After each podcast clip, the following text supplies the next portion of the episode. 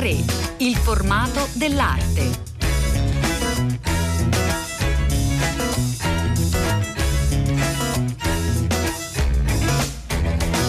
Buongiorno, buongiorno, a tutte le ascoltatrici e tutti gli ascoltatori da Elena del Drago, benvenuti ad una nuova puntata di A3, benvenuti anche al Palazzo delle Esposizioni di Roma dove Nonostante tutte le difficoltà del momento si è appena inaugurata la quadriennale d'arte 2020 43 gli artisti in mostra presentati negli oltre 4.000 metri quadrati di Palazzo delle Esposizioni, 35 sale, 18 nuove produzioni per 300 opere esposte.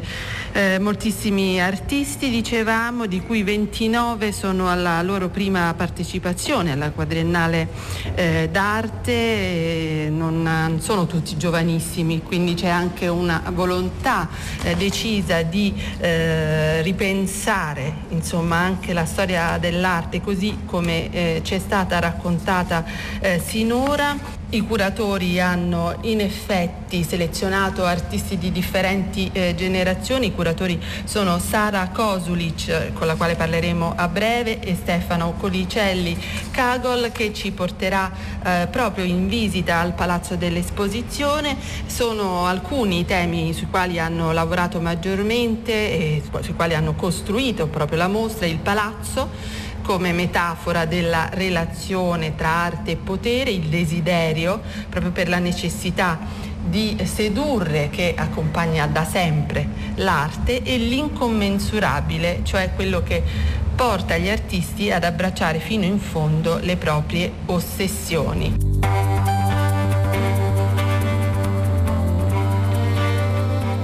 Siamo adesso con Sara Kosulic che ha curato eh, da diversi anni a questo punto. Quanti anni sono che state lavorando a questa edizione della quadriennale? Ma con Stefano Collicelli Cago con cui curo questa mostra è ormai è stato un percorso di tre anni di eh. ricerca, eh. di, di indagine, di eh, incontri con gli artisti, tante iniziative anche dedicate ai giovani di approfondimento che abbiamo portato avanti nel, appunto, in, questi, in questi tre anni di lavoro per cercare di restituire un'immagine dell'arte italiana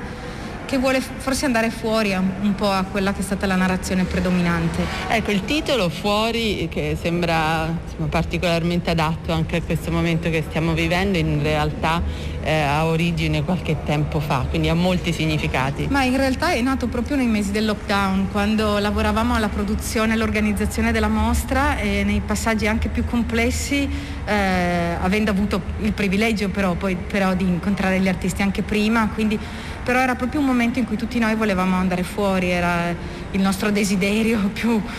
più forte. E ci siamo resi conto che anche la mostra con questi approcci multidisciplinari, quindi questa, questa capacità degli artisti, anche dei pionieri, di andare oltre alle categorie classiche dell'arte visiva, discorsi che magari eh, nel passato gli avevano, avevano penalizzato eh, la lettura del loro lavoro, quindi incontro con moda, con teatro, con cinema, col design, con l'architettura. Erano... Appunto erano fuori, anche fuori dal sentiero tracciato, ci sono artisti che in qualche modo vengono risarciti o risarcite soprattutto da questa quadriennale, no? che magari sono state ignorate nonostante siano ormai anziane e non abbiano ancora partecipato appunto a un'edizione della quadriennale di Sara Kosovic. Esatto, adesso diciamo è un periodo in cui sempre di più si guarda al passato e si guarda a figure che possono raccontare qualcosa di importante rispetto al presente. Noi, per noi è stato importante anche creare eh, un contesto per la lettura dei giovani artisti, quindi la presenza di alcune figure dell'avanguardia in qualche modo creava non necessariamente dei collegamenti eh, così diretti, però creava, eh, metteva in evidenza delle linee di ricerca che sono emerse, eh, sono sparite e poi riemerse, sparite e riemerse, che era, aprivano anche diciamo, lo sguardo a poi a una possibilità di lettura diversa per i giovani. Come avete lavorato? Nel senso con gli artisti più giovani, le artiste più giovani, avete eh, così proprio esplicitato il desiderio di questo sguardo anche all'indietro? Abbiamo voluto eh, mettere in luce la forza della loro ricerca e, le, e, la possibilità di esprimere la loro poetica, anche abbiamo dato molto spazio, anche spesso con sale monografiche o con mm. pochi artisti in una sala, proprio per restituire il loro immaginario. Per noi era proprio importante portare il meglio della loro ricerca e, e, del, e del, loro modo di fare arte. Quindi eh, abbiamo pensato a dei progetti insieme a dei progetti che avessero un senso all'interno di questo percorso senza assolutamente forzare il loro lavoro, eh, lavorando piuttosto noi nel creare, nel, nel, posizionare poi la loro opera all'interno di un percorso che fosse eh, eh, poi interessante e, e, coinvolgente per il visitatore che viene mostra. Ecco, un altro elemento evidente da questa prima visita in mostra è l'elemento scultoreo e l'attenzione all'architettura del palazzo, quindi c'è un doppio sguardo alla storia della quadriennale che è sempre stata legata anche alla scultura e all'architettura, è un po' un omaggio questa, alla storia di questa istituzione italiana. Sì, ass- assolutamente sì, ed anche il privilegio che abbiamo avuto di lavorare diciamo, con io nel ruolo di, dire, di, direzio, di direttore artistico e, e la, potendo lavorare da subito con Stefano, eh, per tre anni abbiamo anche guardato alla storia eh, dell'istituzione in cui operiamo, che è un'istituzione importante è la principale in Italia per la promozione dell'arte italiana, quindi sia tutte le iniziative organizzate nel corso degli anni che non sono, sono state solo espositive appunto, ma anche poi nella possibilità di ripensare a questa mostra. Eh, la quadrenale è un archivio meraviglioso che contiene in qualche modo la traccia di, del, dell'arte italiana. Abbiamo, lo abbiamo guardato con attenzione, abbiamo coinvolto anche uno storyteller che farà delle interessanti connessioni tra la storia dell'archivio e le opere in mostra, quindi abbiamo, performiamo l'archivio nel nostro progetto. E poi abbiamo lavorato con la storia del palazzo, con un palazzo complesso che ha vissuto mostre come la mostra della rivoluzione fascista o le prime quadriennali in epoca difficile, però erano anche mostre che completamente rivestivano il palazzo, cioè che facevano un discorso anche sull'architettura, sul display che recentemente un po' si è perso. E quindi abbiamo coinvolto appunto così come lo storyteller Luca Scarlini per il lavoro sull'archivio, abbiamo coinvolto Alessandro Bava, architetto, nel, nella costruzione di un nuovo, eh, una nuova lettura di Palazzo delle Esposizioni, un po' disorientante, per cui non c'è più la rotonda, ma c'è un'infilata tutta donne, ma c'è una bellissima infilata che eh, in qualche modo non oscura il palazzo, lo evidenzia, però al tempo stesso ne dà una, una nuova lettura e dimostra come la presentazione stessa delle opere, cioè il display, è un elemento centrale anche nella, nello sviluppo dell'idea della mostra. Grazie, grazie, a Stara Kozulic. Grazie molte, grazie a voi. E dunque 43 artisti in mostra, 18 nuove produzioni, 300 opere esposte, 29 artisti alla loro prima quadriennale. Siamo pronti a visitarla insieme al co-curatore di questa edizione Stefano Collicelli Cagol co-curatore insieme a Sara Kosulic. Cominciamo la nostra visita guidata.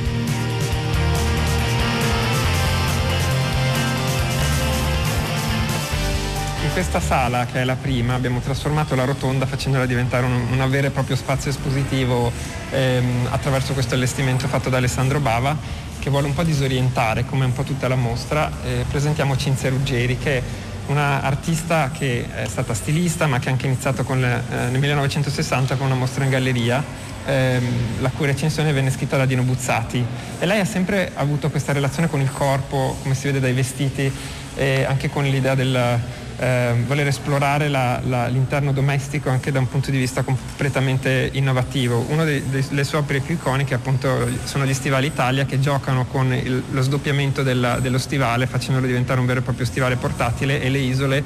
più grandi dell'Italia delle pochette e quindi ci piaceva iniziare anche con uno statement di un artista senza alcun tipo di, di, di, di remora nel, nel, anche ridere un po' le, la sacralità del made in certo. Italy. Per esempio siamo uno dei, dei, vestiti che viene appeso con direttamente i chiodi al muro. Ci è sembrato importante iniziare con Cinzia Ruggeri perché vogliamo dare un po' la, l'idea. Prima di tutto perché questa sarà un, la, la spina centrale del palazzo è tutta uh, occupata da artiste donne, che per noi è molto importante, ma poi anche perché Cinzia è stata una, una fonte di ispirazione per le giovani generazioni e anche l'idea di contaminare le arti visive con altri campi per noi è stata fondamentale.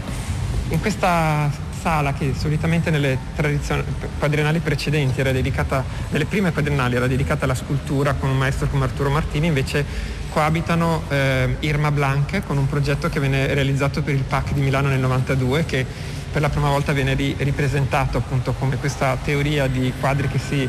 ehm, guardano, sono ehm, ispirati al, a Karnak, che è questa cittadina della Bretagna dove ci sono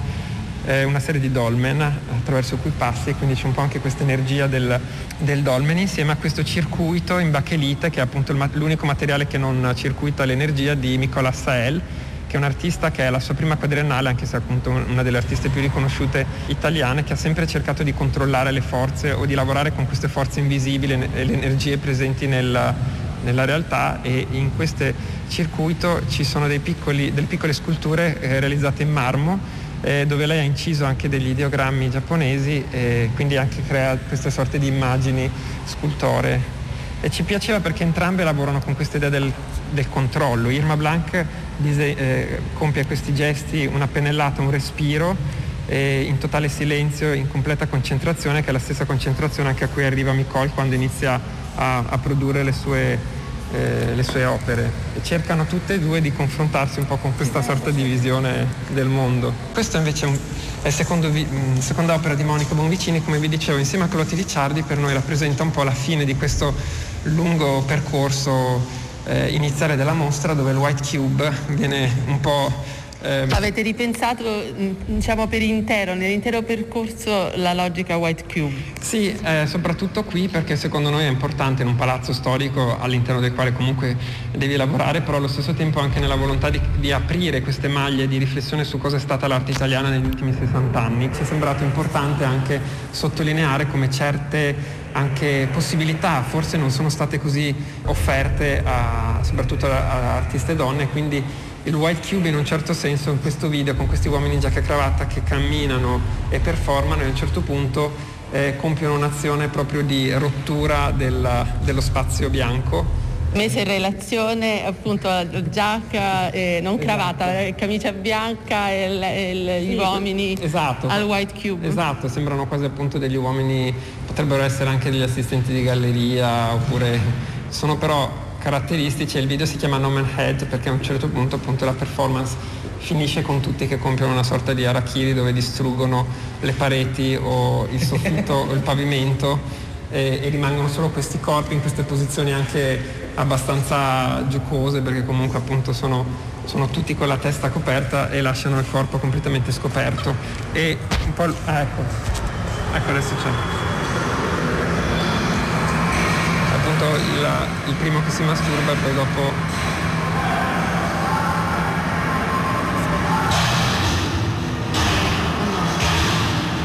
con la solita anche violenza che caratterizza il lavoro di Monica e lei anche ci teneva che fosse presentato a Roma perché ovviamente Roma è la città del potere quindi eh, insomma anche questo tipo di, di, di, di relazione per lei era molto importante. Vedete anche che c'è una forte relazione con il corpo comunque in tutta questa sezione, da, da Irma Blanca, il controllo delle, delle, delle forze, a, a, Isabella Costabile, Nanda Vigo, i video di, di Marcone. E in questo caso, questa è l'ultima serie che presentiamo di Lisetta Carmi potete vedere che è la serie del parto che lei fa nel 60, negli anni 60 sempre in questo ospedale ed è estremamente crudo e, e, e realistico, ravvicinatissimo questa queste, queste mh, otto situazioni appunto che raccontano il, la nascita senza alcun tipo di eh, anche romanticismo. Si torna poi indietro a una mostra molto lunga. Abbiamo voluto proprio riprendere tutto il palazzo. Insieme al palazzo l'altro grande tema è quello del desiderio e poi il terzo tema, l'area di ricerca che abbiamo utilizzato per individuare i 43 artisti, è appunto l'incommensurabile, come avete potuto vedere già nell'altra sala. E il desiderio è un po' quello che ci porta a questa sezione qui. Lei è Lidia Silvestri, che è un'artista eh, anche tra i pionieri, è mancata nel 2018, però a noi è interessato perché lei da sempre, dagli anni 60, ha messo in discussione la statuaria, che è la statuaria per tradizione millenaria il momento in cui il genere maschile e femminile sono stati eh, rappresentati ma anche hanno ricevuto un, proprio tipo di ordinamento. In questo caso potete vedere queste forme falliche che si trasformano in corpi di donna e che sono presenti in, in tutte le varie sculture che lei ha creato con i diversi materiali. Inizia negli anni 60 quindi attraverso l'astrazione e la diminuzione della dimensione del, della statua a ripensare a che cosa significhi effettivamente il maschile e il femminile, proprio negli anni in cui anche la chirurgia plastica stava iniziando a permettere la transizione dei corpi e quindi per noi eh, è stata una pioniera estremamente ehm, al passo con i tempi, oltre ad aver creato delle sculture potentissime secondo noi, eh, dove appunto falli, glutei, vagine ritornano e come seni ritornano come elementi ehm, che comunque anche hanno un forte, una forte relazione per esempio con eh, la mitologia o la Bibbia. Per esempio questa serie di incisioni sono ispirate alle Salomè, alla, alla, eh, alla danza dei sette veli della Salomè, come vedete però è quasi eh, di nuovo questo immaginario un po' sadomaso quasi, no? dove appunto questi corpi attraverso l'astrazione diventano sempre qualcos'altro, richiamano qualcos'altro. È la cosa interessante di queste sculture che sembra di riconoscerli come il più classico della esatto. scultura novecentesca e poi vieni invece stupito dal mutare delle forme. Sì, e questo invece sempre sul tema del, dell'espandersi del desiderio e anche dei canoni della rappresentazione dei corpi è una, una, novità anche per la quadrenale, è una mostra nella mostra. Abbiamo invitato eh, le creature non binarie Tomboys Don't Cry a ehm, eh, pensare a una mostra sul tema della lacrima e sul tema del corpo. Loro lavorano da anni, su, fanno una ricerca da diversi anni con diversi artisti e materiali, quindi questa è una collettiva dove vi sono altri artisti eh, sia italiani che, che stranieri e, e, come vedete tutto ruota intorno a questa scultura di Real Madrid che è realizzata in vetro eh, con eh, due lacrime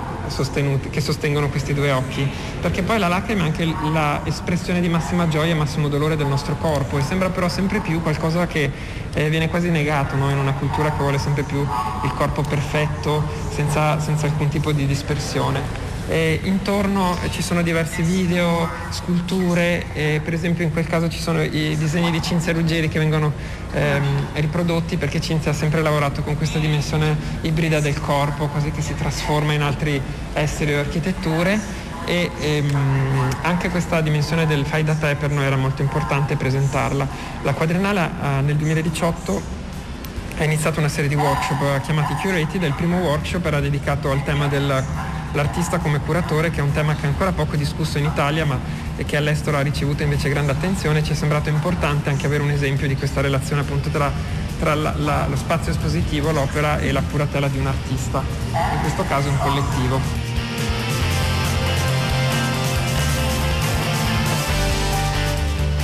Nella stanza successiva questa dimensione collettiva ritorna con l'opera di Chiara Camoni, che è un'artista che vive in un paesino della Lunigiana che ha creato una serie di opere attraverso la sua collaborazione con diverse eh, persone. Quindi in questo caso queste tende, con queste sorte di spiritelli vegetali, nascono proprio dalle sue camminate in un bosco dove raccoglie bacche selvatiche e, ehm, e poi dopo o, anche piante, foglie e poi crea queste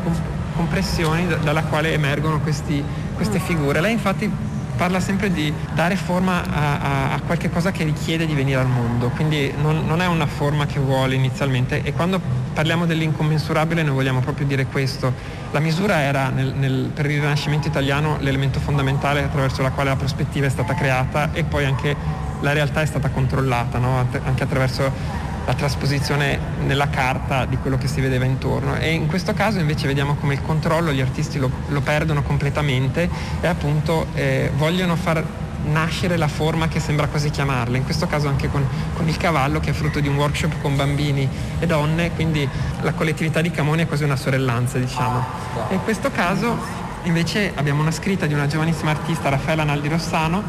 ehm, che recita o si riappropria di uno slogan femminista che adesso è utilizzato molto anche nel marketing e che recita noi siamo le nipoti delle streghe che non siete mai riuscite a bruciare. E a proposito di questo un po' momento stregonesco che abbiamo visto anche con gli spiritelli di Chiara Camoni nelle tende e, ehm, e si riflette anche sulle tele di eh, Diego Walandris che è un pittore che eh, si è trasferito a Roma da alcuni mesi e che ehm, crea questo giardino dell'Eden luciferino, ehm, lui ha questa idea che la pittura è sempre seduzione, come arma di seduzione lui vuole immergere i visitatori in questa, in questa sorta di clima erotico che dovrebbe poi farci tutti diventare più erotici. A proposito di avanguardia erotica e collettività, Giulia Crispiani ha, ha creato questo, um, quest'opera proprio pensando a come si potesse reagire al lockdown e che cosa si potesse portare all'interno del palazzo come anche metafora della relazione no, con il potere. Scrivo una lettera a una sessantina di persone eh, mandando, scrivendola a mano, mandando busta e francobollo. Queste sono le prime 30 risposte, sempre risposte a mano. Alcuni brani di, questa, di queste risposte lei li eh, ripassa a ricamo in, quel, in quelle, quelle, piccole tombole, esatto. Però da queste risposte anche crea un testo manifesto per questa idea appunto dell'avanguardia eh, erotica a cui ci sta chiamando. Quindi questa è l'entrata al palazzo, l'uscita invece è ripro- riprodurre la lettera che lei ha mandato in questi cartoni da pizza che eh, appunto sotto lockdown il delivery food era l'unico modo per entrare in contatto anche con sconosciuti, no? Infatti questa è un'opera comunque in divenire perché a mano a mano che le arriveranno le risposte verranno appese anche all'interno della, della sala, quindi è proprio anche una modalità di giocare col fuori, quindi è anche una sala dove ci si dovrebbe fermare un po' per poter leggere le varie risposte e anche riflettere su come ciascuno poi ha reagito all'arrivo di questa lettera. E eh, qui siamo invece in una sala scultorea. Sì, eh, questa è una, è una, sala dove si, un, un di, si, presenta un progetto di Michele Rizzo, che è un artista coreografo che ha eh, di base in Olanda e che ehm, per esempio la, la, coreografia che ha presentato allo Stedelijk Museum come opera è stata acquisita dallo Stedelijk di Amsterdam, quindi eh, ci è sembrato importante anche coinvolgere all'interno di questa storia della appunto, arte italiana nel suo farsi un, un artista che è coreografo e scultore in questo caso. E Michele avrebbe dovuto appunto fare una performance che a causa dell'ultimo DPCM eh, posticiperemo perché c'era una, un forte contatto fra i performer. Questi sono i corpi di Raiders, anche questo è un, progetto pensato a ottobre dell'anno scorso. La performance prevede una sorta di processione quasi religiosa ehm, che, che lui attiverà. Per noi creiamo anche questo ponte con artisti come Simon Forti, ora um, Romeo Castellucci della Societas all'interno della mostra per far vedere come anche la danza e il teatro siano anche sempre stati presenti ehm, in relazione alle arti visive anche nelle diverse generazioni.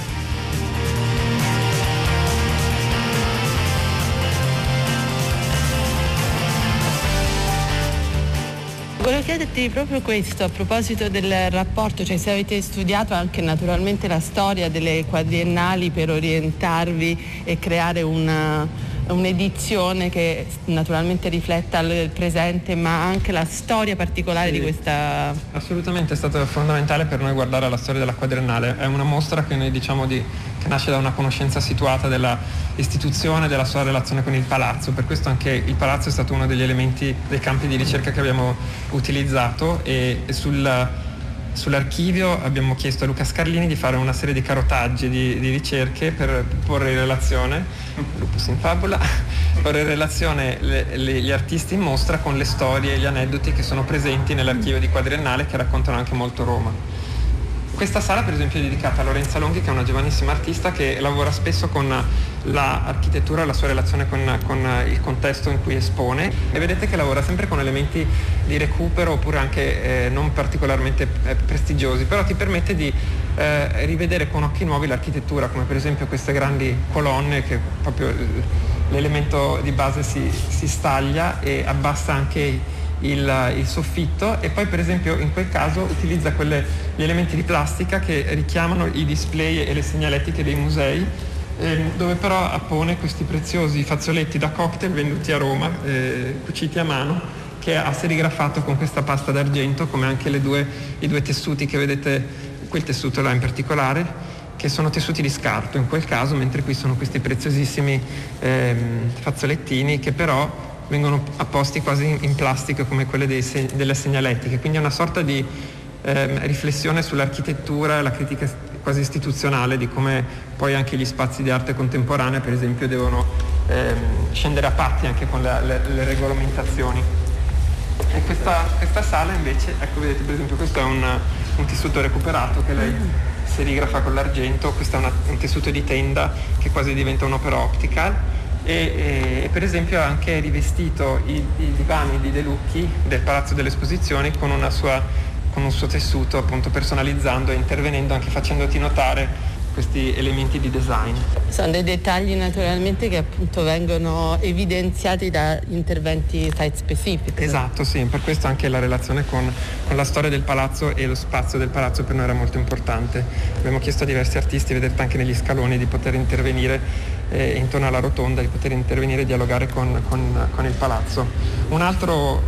uh, un'altra area di ricerca è l'incommensurabile, in questo caso per esempio vedete Isabella Costabile che è un'altra giovanissima artista che è cresciuta in Maremma la cui madre è giamaicana e il padre italiano e ha, ha, elaborato queste sorte di eh, sculture che eh, hanno una sorta di, di immaginario anche che ehm, si rifà non solo alla storia dell'arte ma anche a diverse tradizioni come l'afrofuturismo, eh, utilizza scarti e, e, a noi ci siamo innamorati appunto anche della sua capacità anche di eh, gestire proprio dal plinto fino alla, alla, alla, all'elevarsi della scultura poi anche il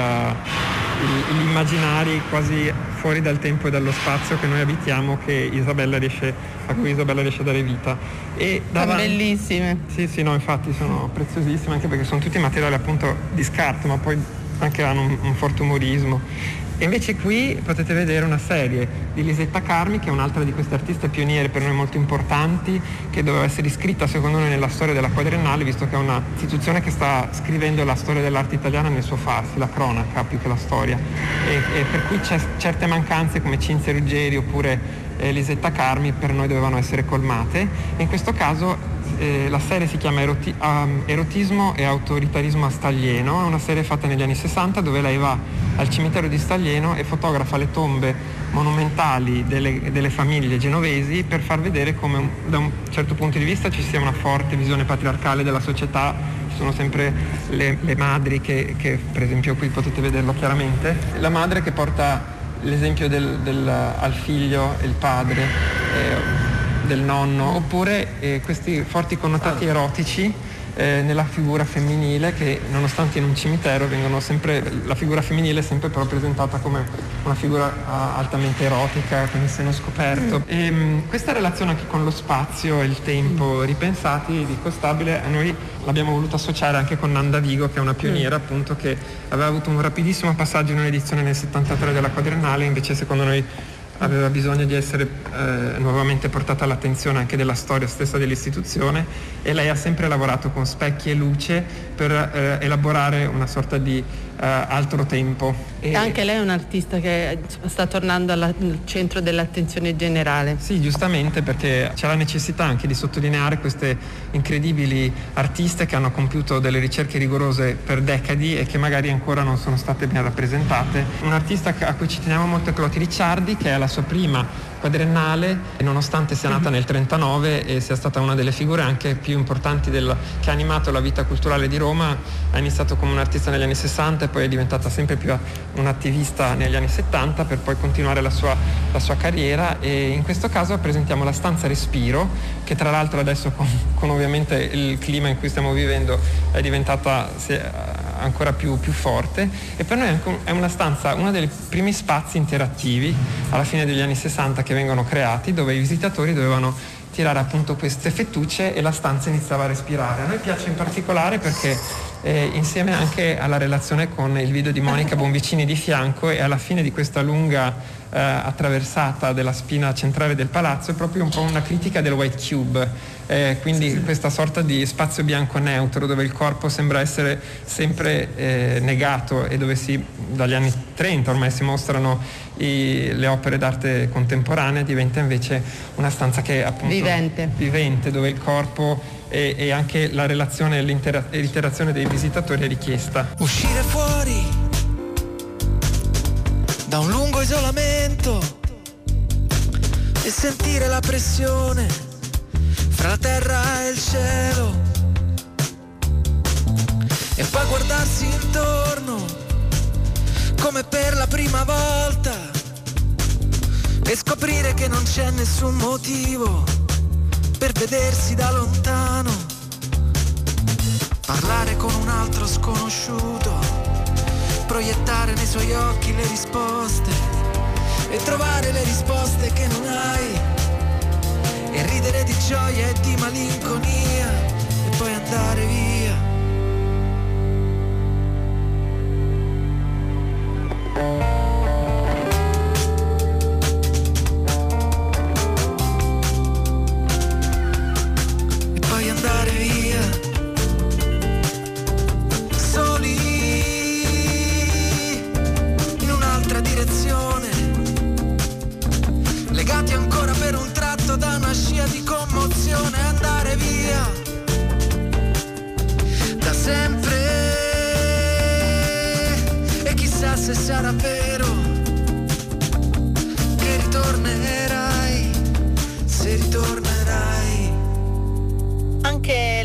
Musica fa riferimento all'uscire, all'uscire fuori, questo è il titolo del brano di Riccardo Sinigallia come D'altronde al fuori guarda anche la quadriennale 2020 di Roma che oggi vi abbiamo raccontato. Un saluto da Cettina Placcavento, curatrice di A3 di Elena Del Drago in voce. Grazie, grazie per essere stati con noi. Ci risentiamo sabato prossimo, ma intanto tutti i programmi di Radio 3.